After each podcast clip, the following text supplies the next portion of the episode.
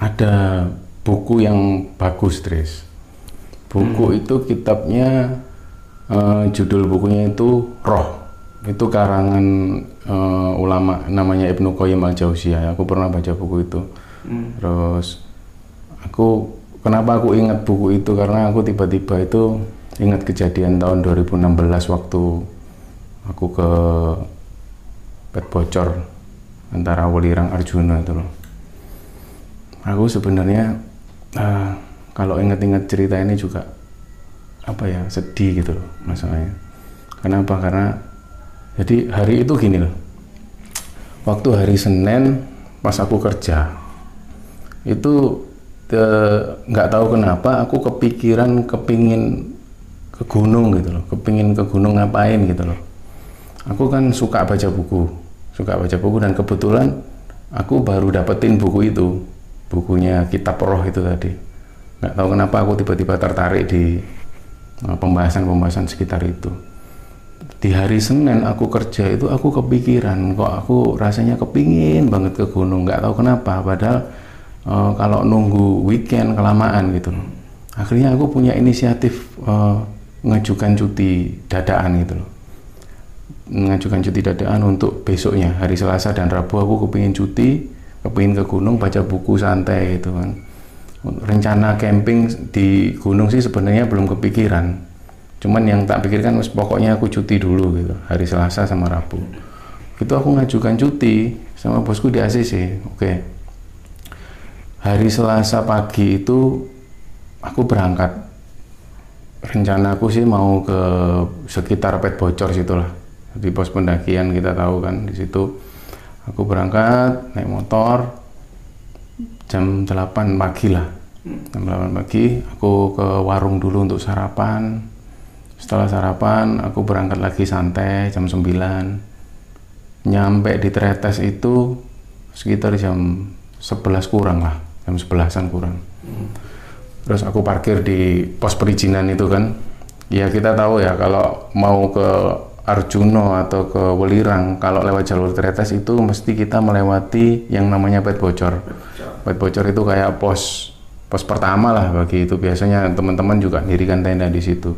Nah itu uh, aku itu senang banget di situ, karena yang pertama juga de, di wilayah-wilayah sekitar situ, area sekitar situ kan aku dari tahun sembilan puluh sembilan, dari tahun sembilan puluh sembilan sudah di sekitar-sekitar situ. Hmm. Kalau kita turun ngelewati Pet Bocor itu, kita turun ke bawah itu, itu bisa tembus di Kakek Budu, bumi perkemahan Kakek Budu itu. Terus kalau kita naik dari Kakek Budu, itu nanti kita akan ketemu air terjun Alap-Alap. Mm-hmm. Itu masih asri gitu. Nah aku senang di wilayah-wilayah area-area situ. Jadi begitu aku nyampe di Tretes itu, aku nitipin motor terus aku jalan. Yang tak tuju pertama Pet Bocor, karena di situ ada warungnya emak itu. Dan teman-teman sudah akrab lah sama yang emak penghuni warung situ kan. Jadi warung satu-satunya yang ada di Pet Bocor. Pet Bocor. Begitu aku nyampe sana, mak nanya, "Ambek sopo tang?" "Dewean mak," aku bilang gitu kan. "Loh, gak ambek arek-arek?" "Enggak, aku iki cuti kok," gitu. Terus gitu. Terus aku ngopi, pesan kopi satu, "Mak, kopi mak." Aku pesan kopi, ngopi-ngopi santai gitu, sambil nikmati pemandangan di daerah situ. Nggak lama, uh, sekitar satu jam setelah ngopi di situ, aku pamit ke emak, "Mak, aku tak melaku-melaku sih yo, arep ning ndi?" "Nang Alap-Alap," gitu. Jadi Alap-Alap itu dekat juga dari situ. "Oh iya wes, hati-hati, engko awakmu camping ta?"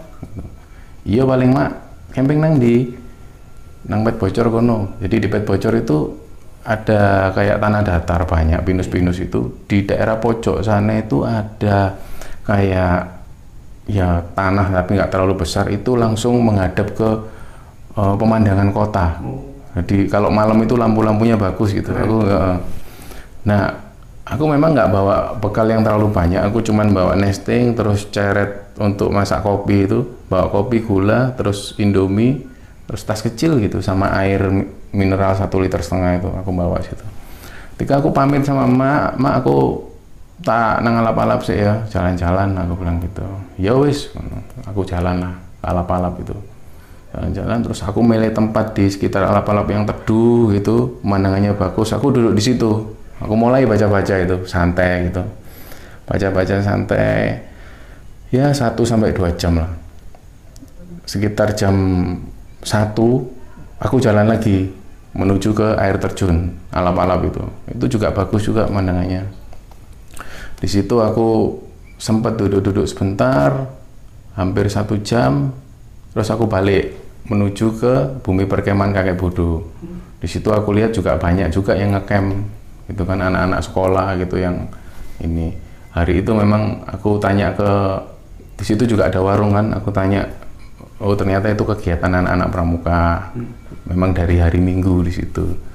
Itu hari Selasa tak pikir, hari Selasa kan hari aktif, tak pikir sepi gitu kan gunung, ternyata yo ada aja yang ngecamp gitu, yang naik gunung ke naik ke Welirang sama Arjuna juga banyak gitu.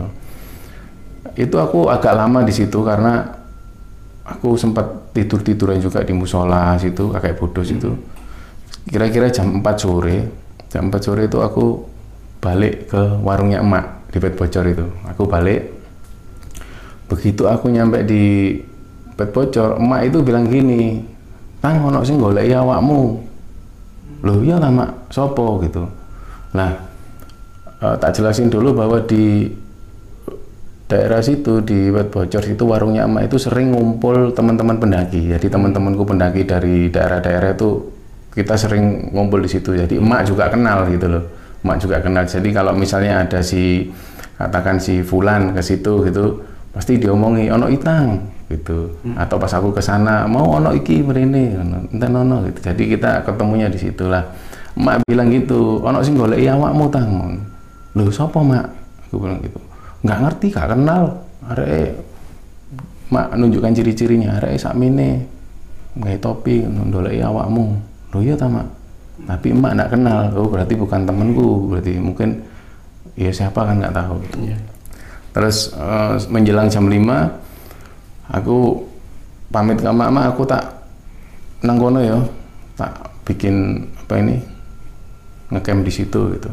Ya wis merono. Aku jalan menuju ke pojok situ, yang tak maksud tadi itu ada kayak sepetak tanah itu yang langsung menghadap ke pemandangan kota gemerlap itu. Yeah.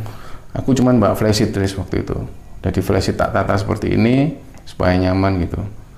Nggak lama itu menjelang maghrib itu mulai mendung, mendung gerimis gitu kan, gerimis. Terus aku mikir, waduh kalau gerimis itu hujan itu agak susah karena kalau kita pakai flashlight itu kan pasti dari bawah ngerembes hmm. air gitu. Aku belum sempat bikin parit dan lain-lain. Jadi aku itu sepanjang hujan itu, selama hujan itu aku cuman jongkok gitu. Sambil aku pakai headlamp, hmm. baca buku di situ gitu kan. Sambil ngopi-ngopi di situ.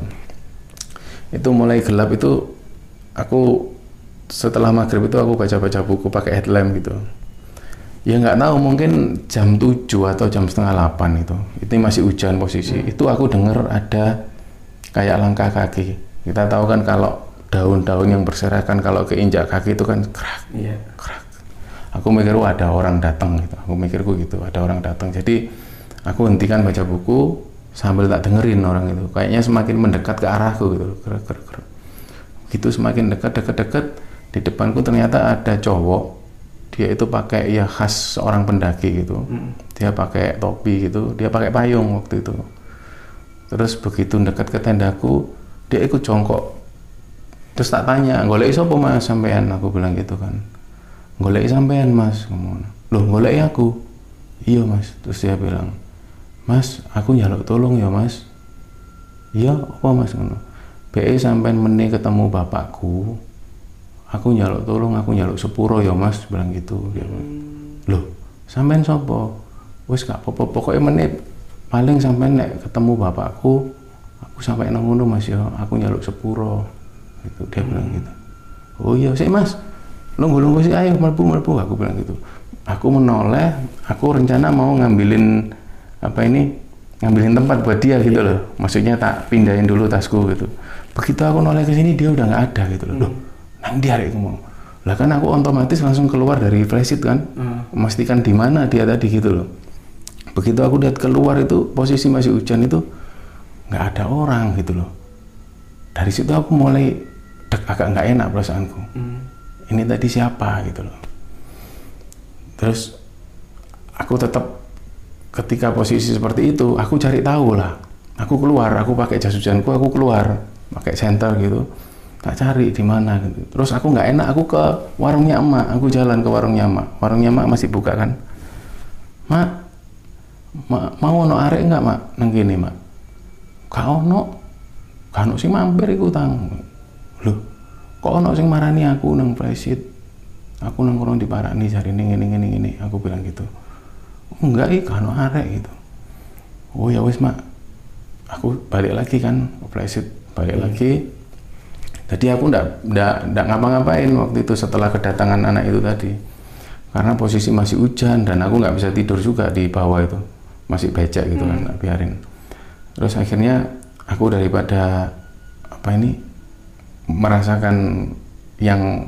kayak gini terus menggantung gini terus hmm. terus aku punya inisiatif aku beresin yang di dalam flashit supaya aku bisa rebahan di situ gitu loh akhirnya pelan-pelan mulai tak tak bersihkan itu air-air yang yang apa ini yang ada di situ tak bersihkan supaya agak sedikit kering gitu baru matrasku tak taruh baru aku mulai tiduran gitu mulai rebahan gitu tak lihat jam sudah mulai jam sembilan lebih lah jam hmm. sembilan lebih sendirian di saat waktu itu sendirian udah nggak ada orang di situ memang hmm. aku sendirian di situ terus aku mulai rebahan terus kayak ada suara langkah kaki lagi datang cek, cek, cek, tak dengerin mungkin mas tadi aku mikir gitu hmm. mungkin mas tadi terus aku ya otomatis aja aku manggil mas mas aku bilang gitu nggak ada suara tak biarin lagi terus langkah kaki itu semakin dekat terus ke arah belakang tendaku itu, belakang facetku itu hmm. mas, ini loh mas tak buatin kopi aku bilang gitu iya. dia nggak ada suara, aku keluar kan keluar tak senter, nggak ada orang gitu nggak ada orang wis aku ya wis resikonya camping sendirian iya. ya, di tengah hutan apalagi uh, di Pet Bocor itu kan juga ya sering kejadian ada orang kesurupan dan lain-lain hmm. gitu cuman aku berpikir, tetap berpikir positif bahwa udah nggak ada apa-apa lah gitu malamnya aku tidur, hujan itu semalaman hujan tapi nggak terlalu deras, tapi hujan terus iya. semalaman hari Selasa itu aku ingat itu bulan Desember guys musim hujan lagi curah tinggi-tingginya bulan Desember aku ketika tidur tak tidur-tidurkan kan terus aku nggak tahu tiba-tiba itu udah denger adzan subuh gitu loh, dari arah bawah itu oh, di arah kota-kota itu udah tengah loh kok udah subuh aja gitu cepat kayak aku ngerasa tidur itu nggak nggak ini sama sekali nyenyak gitu loh tidurku terus aku bangun ada suara langkah kaki lebih dari satu orang aku rasa sambil ngomong gitu sambil kayak ya ya ya cari situ aja cari situ begitu dekat ada tiga orang bapak-bapak kalau nggak salah dia pakai seragam gitu, tak lihat mas, oh iya pak sampean dari kapan di sini? Aku bilang dari kemarin sore pak sendirian? Mm. Iya pak, aku bilang gitu kan oh, oh ya udah mas ada apa ya pak, bapak-bapak dari dari mana? Aku bilang gitu, mau cari siapa? Aku bilang gitu, oh kami dari B P B D ya, B P B D. Badan Penanggulangan Bencana Daerah ya, ya. Dari Pasuruan gitu loh ada apa ya pak? Dia bilang gitu, ada anu mas, ada kecelakaan di atas ada pendaki yang hmm. kena petir bilang gitu. Duh, innalillahi wa inna ilaihi raji'un terus gimana pak kondisinya? Satu meninggal mas, karena kena petirnya itu kemarin siang kemarin. Ketika mereka mau ke Arjuno, di antara Lembah Kidang itu mereka kena petir. Satu tewas, Mas, tapi jenazah belum dievakuasi karena jalur medannya itu susah untuk ke sana. Nah, ini sampai, jadi bayangin, loh Pak, kena petirnya kapan? Kemarin siang. Nah, ini sedangkan sudah esok harinya, hmm. di hari Rabu pagi, hari subuh, Rabu subuh itu bapak-bapak itu datang. Oh iya Pak, terus aku keluar keluar dari tenda kan, aku ngobrol-ngobrol gitu. Terus gimana ini Pak? Ya habis ini nanti Basarnas itu datang, dia bawa mobil yang kayak mobil model-model amfibi yang di skala Medan itu, dia bawa mobil itu. Oh gitu Pak ya, iya nanti dievakuasi karena medannya itu agak susah di daerah Lembah Kidang itu, harus membawa jenazahnya itu turunnya itu yang susah Mas. Oh gitu ya Pak. Nah dari situ aku wis punya inisiatif untuk udahlah tak beres-beresin aja lah, aku mau ke warungnya emak aja gitu. Udah mulai matahari terbit itu aku beres-beres, aku ngopi lah sama bapak-bapak yang dari B P B D itu. Aku bilang, aku tanya mahasiswa dari mana Pak? Mahasiswa dari Surabaya katanya. Oh saya dari Surabaya Pak. Oh iya sampai naiknya kapan? Saya kemarin kok Pak, saya emang nggak niat camping sebenarnya. Saya cuman iseng-iseng jalan-jalan terus ya kepingin camping-campingan biasa gitu. Saya cuman bawa flash itu gitu. Iya Mas karena dari semalam itu kemarin-kemarin hujan deras terus, mungkin di sana mungkin lagi petir-petir itu lagi banyak gitu kan. Terus aku bilang, oh iyalah Pak. Nah suasana itu sama persis ketika yang tak rasakan sekarang ini, ya deg-degan terus apa ini ya was-was, hmm. nunggu kabar dan lain-lain. Aku tunggu sampai siang itu, ya itu Basarnas itu naik semua, pakaian orang-orang naik, terus ada tim SAR dari teman-teman anggota Mapala yang yeah. beberapa aku juga kenal, itu juga sempat sempat ngajak aku untuk ngesar juga, cuman aku nggak bawa perlengkapan yang memadai gitu kan. Aku bilang, us aku sepurane lah, nggak bisa ikut gitu, aku di sini aja lah. Terus aku tak doakan semoga cepat dievakuasi lah jenazahnya gitu. Terus mobil Basarnas naik semua itu, so, kondisinya mencekam gitu kan. Wes, aku nggak sempat ngikuti mereka. Sekitar sore jam tiga itu aku mulai turun gitu loh. Loh aku turun aja lah, atau aku juga nggak bisa bantu apa-apa gitu. Yeah. Aku turun. Lama sekali mereka belum datang. Begitu aku turun di pos bawah itu, di pos perizinan itu sudah rame orang. Nggak tahu mungkin keluarganya karena memang berita tewasnya dan dari kemarinnya hmm. itu dari hari Selasa itu. Di bawah itu sudah banyak wartawan dan dan dan begitu aku turun kelihatan seperti anak naik gunung. Wartawan ini langsung datang hampirin aku. Mas gimana Mas keadaannya Mas? Mas loh Pak bukan saya, saya enggak, enggak ikut naik gunung yang di atas loh. Masnya dari atas kan? Enggak Pak, saya cuma camping di Pet Bocor di pos satu, saya enggak ikut naik. Oh saya kira rombongan yang ini yang delapan orang itu yang kena petir. Bukan Pak, bukan Pak gitu. Terus aku ambil posisi di warung situ. Di warung pas perizinan itu aku hmm. pesan kopi. Di situ suasananya ramai semua, ambulan sudah ada, terus mobil jenazah, Basarnas dan lain-lain. Nah di warung situ aku nongkrong sama ada orang-orang banyak, ada dari tim SAR juga, hmm. Basarnas juga, mungkin yang standby di situ ya. Aku tanya-tanya gitu kan, e, korbannya berapa dan kena apa dan lain-lain ya. Dari teman-teman Basarnas itu bilang kalau korbannya insya Allah satu orang Mas tewas itu kena petir gitu, yang dua ini cuma luka-luka jadi hmm. cuman pingsan lah kena petir itu di atas. Aku tanya di daerah mana kenanya, jadi prediksi mereka itu setelah mereka muncak dari Arjuna itu terus hmm. mungkin kondisinya petir dan hujan, mereka memutuskan turun terus di Lembah Kiteng daerah situ itu, daerah Lembah Kiteng hmm. itu mereka kena petir gitu loh. Di hari itu, di hari kemarin itu ya teman-temannya yang turun ngabari bapaknya. Jadi aku lihat itu, aku lihat ada keluarga-keluarga yang nangis semua. Nah begitu aku lihat ada sosok bapak ya, bapak itu yang nangis gitu kan. Tiba-tiba itu aku kepikiran anak laki-laki yang kemarin datang ke tendaku gitu loh. Astagfirullahaladzim, aku mikir gitu. Apa mungkin ada hubungan gitu?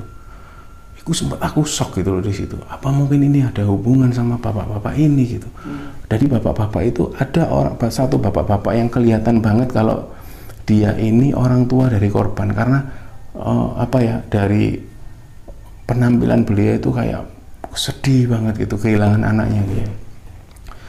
Terus aku tanya sama oh, teman-teman Basarnas yang ada di situ, Mas, itu bapaknya korban? Iya Mas, yang itu, yang baju itu. Oh gitu. Nah terus ada dua orang atau tiga orang uh, anak yang seumuran dia itu, hmm. dia bilang, Mas, saya juga dari fakultas yang sama. Loh, iya, kamu kenal sama korbannya? Kenal Mas Mono. Terus aku aku bisa ngobrol nggak sebentar gitu? Iya bisa Mas. Aku ngobrol sama satu orang ini. Hmm. Tak tarik keluar, gitu, aku ngobrol. Aku cerita. Uh, aku pengen tahu ciri-cirinya temanmu yang korban ini, petir ini, yeah. gimana ciri-cirinya? Dia bilang kalau ini ciri-cirinya gini-gini Mas. Dari situ aku langsung neteskan air mata karena aku rasa dia ini yang diceritakan itu adalah anak ini. Hmm. Seketika itu juga terus aku ambil wudhu, aku sholat gaib untuk mendoakan si si anak ini yang hmm. korban itu, karena aku yakin banget yang jadi korban ini, yang kena petir itu adalah anak yang nemuin aku malam hari di tenda, yang dia bilang, Mas, nek meni ketemu bapakku, aku titip nyaluk sepuro gitu. Aku bilang ke temennya ini, aku bilang, dia bilang gitu, dia bilang minta maaf ke bapaknya gitu. Aku minta tolong bisa nyampaikan nggak ke bapaknya, karena aku mau nyampaikan ke bapaknya nggak bisa masuk, hmm. karena pihak-pihak berwajib kayak polisi itu ngelarang aku masuk gitu. Kalau bukan keluarga nggak boleh masuk Mas gitu. Padahal aku kepingin menyampaikan ke bapaknya kalau malam itu ada orang yang datengin aku, dan aku yakin itu anaknya mau menyampaikan sesuatu gitu. Yeah. Aku nggak tahu anaknya ini mungkin um, punya masih punya tanggung jawab apa ke bapaknya gitu. Aku bilang ke temannya itu kan, dia temanmu itu bilang seperti itu ke aku. Temannya ini nangis kan, nangis. Iya Mas, sebenarnya dia itu kepingin banggakan orang tuanya gitu loh. Dia itu kepingin lulus tepat waktu hmm. gitu loh. Karena dia, bapaknya itu juga kepingin dia itu lulus gitu. Saya di fakultas yang sama. Oke.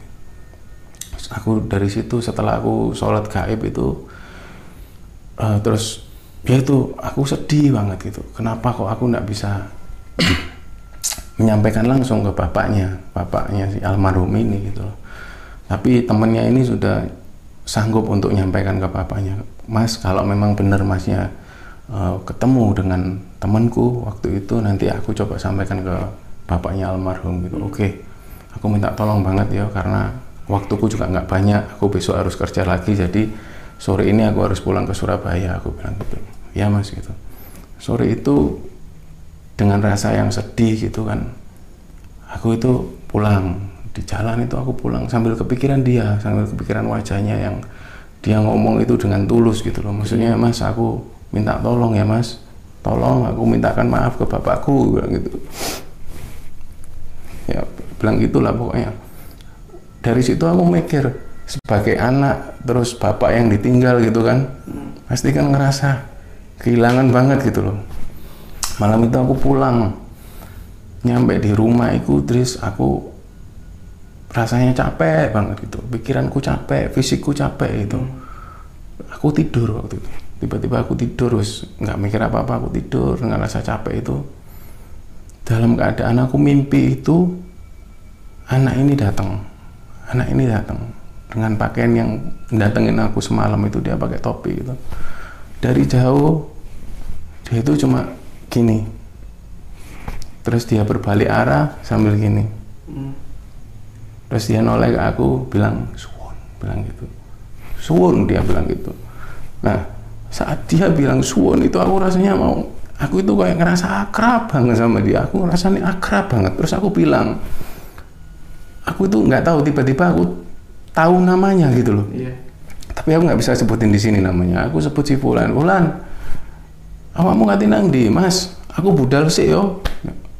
Iya, budal wis. Hati-hati yo, aku bilang gitu.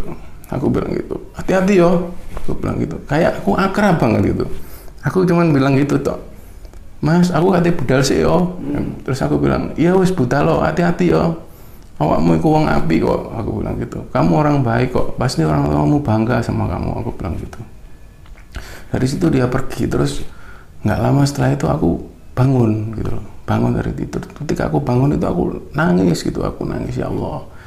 Karena aku ngerasa apa ya Tris ya, ketika kita mendengar tentang pendaki yang hilang, pendaki yang meninggal di gunung, kita sebagai sesama pendaki itu pasti merasakan kesedihan yang sama gitu loh. Karena kita juga pelaku di kegiatan alam bebas gitu loh. Itu bisa saja terjadi ke kita. Cuman karena memang ajal belum ke kita. Waktu itu memang maut yang menyebut dia lebih dulu. Dia kena petir, bisa saja orang jatuh ke jurang atau apa. Kita ada potensi ngalamin itu gitu. Makanya ketika mendengar kabar tentang pendaki yang hilang, pendaki yang meninggal di gunung, itu itu hati rasanya ikut hancur gitu loh. Makanya kenapa setiap kali uh, adik-adik kita yang mau naik gunung ketika bilang, "Mas, aku mau ke Lawu, aku mau ke sini." Kita selalu pesan bahwa hati-hati. Jangan lupa untuk selalu ingat Tuhan. Bagi yang muslim, kamu jangan pernah ninggalkan sholat. Kamu jangan pernah untuk selalu zikir sama Allah gitu kan, zikir terus, zikir sepanjang jalan. Jangan pernah membuat sesuatu yang bisa menyebabkan kamu celaka, misalnya ngomongmu diatur, jangan uraan, karena ini gunung gitu loh. Itu yang ketika selalu aku mengingat-ingat hal ini, aku selalu sedih gitu loh. Makanya ketika teman-teman nanya, "Mas, ceritain yang teman-teman oh, pendaki mahasiswa yang kena petir di Arjuno itu," aku aku nggak bisa gitu loh. Karena ya ini pasti ujung-ujungnya sedih gitu loh. Tapi karena aku juga pengen ngasih apa ya, di akhir ini aku pengen ngasih uh, sebuah istilahnya bisa dikatakan wejangan untuk pendaki-pendaki lain yang baru memulai pendakian atau sudah menggeluti dunia pendakian ini lama. Yuk kita saling jaga-jaga inilah. Hmm. Ketika mau mendaki gunung memang maut itu sudah ditentukan. Cuman sudah kewajiban kita untuk terus ingat sama yeah. pencipta kita gitu. Tujuan naik gunung itu bukan kita mencapai puncak, tapi tujuan naik gunung itu ketika kita bisa kembali ke rumah dengan selamat. Dan tujuan naik gunung bukan menaklukkan puncak, tapi menaklukkan diri kita sendiri, melakukan diri kita sendiri yang ego terhadap sesuatu itu yang kita taklukkan. Mungkin di beberapa pendakian kita, terus kita juga sering melanggar sesuatu yang sudah ditentukan. Itu bentuk keegoisan kita sebagai anak muda waktu itu, gitu kan. Ke depan ya kita saling jaga supaya alam ini tetap terjaga dan tidak ada lagi korban di gunung gitu loh. Itu aja, Tris. Ya semoga ini bisa jadi hikmah buat kita semua. Yuk kita kirim Al-Fatihah buat mereka yang meninggal mendahului kita di gunung. Al-Fatihah.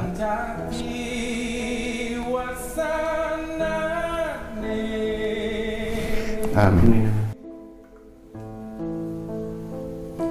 Berpesmili banyu saking langit, tibeng ketung lumeng paeng pangkon, anut nyemplung lelakon ngeure, cumemplong